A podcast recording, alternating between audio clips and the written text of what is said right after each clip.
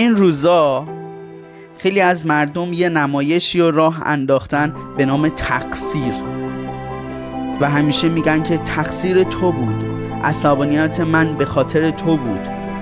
خب افسردگی من به دلیل اینکه مادرم افسرده بوده.